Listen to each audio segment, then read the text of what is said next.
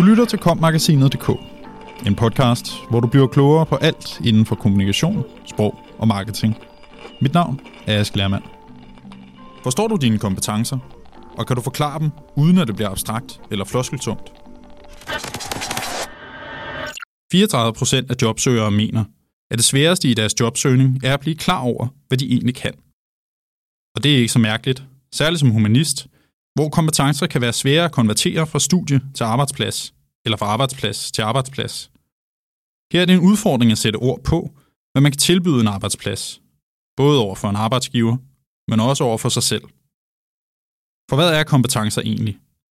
En måde at opsummere kompetencebegrebet på er at sige, en kompetence er enhver oparbejdet viden, færdighed og erfaring, som du kan bruge til, helt eller delvist, at løse en opgave. Viden, som ikke kvalificerer, er ikke en kompetence, og en færdighed, man ikke kan bruge, er ikke en kompetence. Kompetencer kan derfor spænde bredt. Der kan du slå søm i med en hammer, have stået bag disken på en tankstation og lært at snakke med mange forskellige mennesker, eller have lært diskursanalyse på universitetet og brugt det til at producere en rapport. Det betyder også, at en vigtig del af forståelsen af kompetencer er, at de kan bruges. Viden, som ikke kvalificerer, er ikke en kompetence, og en færdighed, som man ikke kan bruge, er ikke en kompetence. Man skældner ofte mellem personlige og faglige kompetencer.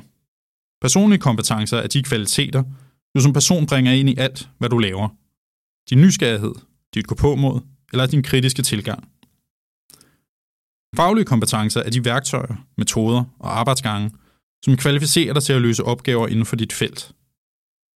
At du kan skrive en artikel, bygge en hjemmeside eller oversætte et dokument. Faglige kompetencer kan også være branchefaglige, hvis du har et særligt kendskab til en branche, hvor du har viden om konkurrencefordele eller branchestruktur. Både faglighed og personlighed er vigtigt. De personlige kompetencer kommer især i spil til jobsamtalen, hvor de faglige i højere grad er dem, du bliver kaldt til samtale på i dit materiale. Ikke mindst fordi personlige kompetencer er svære at præsentere på skrift. Men selvom det selvfølgelig er fint at have konkret faglig erfaring, skal personlige kompetencer aldrig undervurderes. For mange virksomheder er dine personlige kompetencer mindst lige så vigtige. Er du åben og udadvendt, struktureret og målrettet, eller kreativ og motiverende, kan alle være vigtige kvaliteter for at varetage et arbejde. Det kan være kvaliteter, der er svære at lære. Undervurder derfor ikke dine personlige kompetencer, og fortæl gerne en god historie til jobsamtalen, hvor du beskriver, hvordan du bruger dem i dit arbejde. Kompetencer er generelt mange tror, at de eneste kompetencer, der betyder noget, er de helt konkrete faglige kompetencer, som man har erfaring med fra et tidligere job.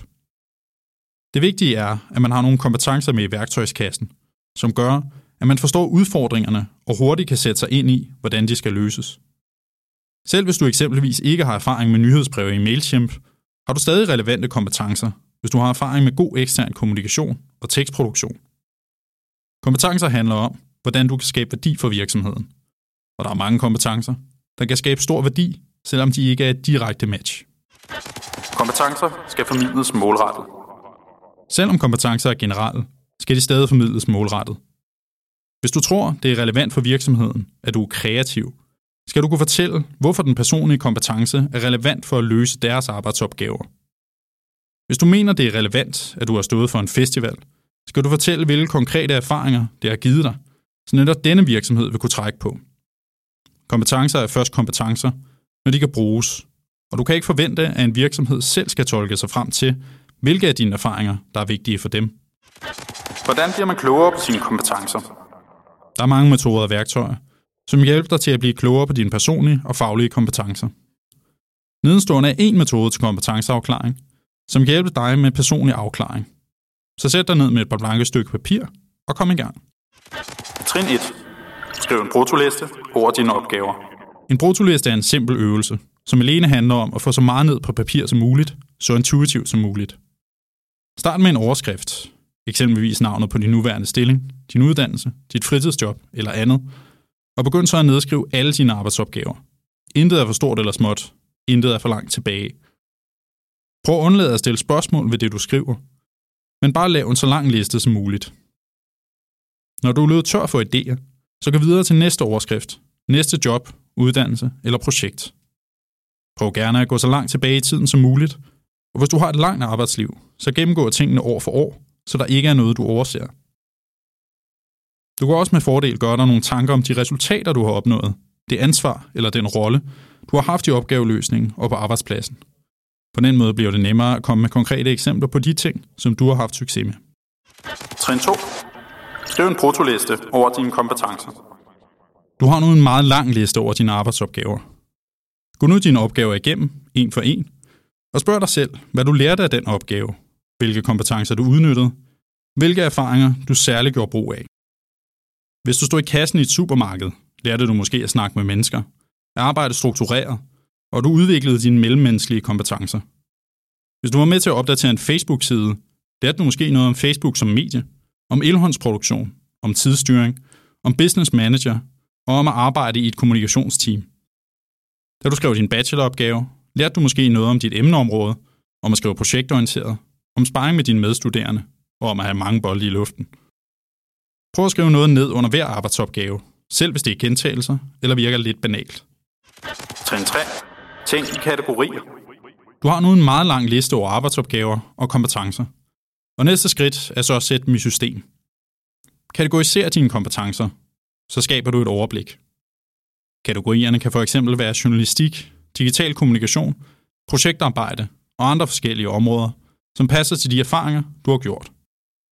På den måde kan du bedre målrette dine kompetencer og ansøgninger mod forskellige typer af job. I den del af kompetenceafklaringen kan du godt tillade dig at gøre dig nogle tanker om, hvilke af de kompetencer du har, som du har lyst til at bruge. Man kan godt være rigtig god til noget, men ikke have lyst til at beskæftige sig med det.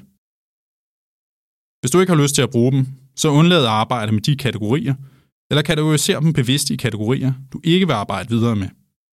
Det er fint at have en idé om ens erfaringer inden for digital markedsføring, selvom man ikke ønsker at arbejde med området. Trin 4. Sammenlign dine kompetencerkategorierne med kravene på arbejdsmarkedet. Når nu du står med en liste over dine kompetencer inden for en række kategorier, er næste skridt at sammenligne dem med arbejdsmarkedets behov. Prøv at finde tre stillingsopslag, som virker som et godt fagligt match til dig og dine kompetencer. Sammenlign de krav, der bliver stillet, med dine erfaringer inden for de forskellige områder, og tag nogle noter. Hvilke områder lader det til, at du har gode kompetencer indenfor? På hvilke områder kunne du godt bruge noget opkvalificering af den ene eller anden art? Hvilke huller eller styrker er der i dine kompetenceprofiler?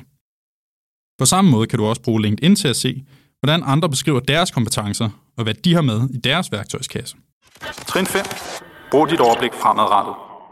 Du har nu et godt overblik over dit arbejdsliv og dine kompetenceprofiler, som du kan sætte i spil næste gang du skal skrive en motiveret ansøgning eller en elevatortale. Hver gang du står over for en faglig udfordring, så overvej, hvilke af dine kategorier du skal trække på, hvad de bedste historier er, hvad den bedste vinkel er over for virksomheden.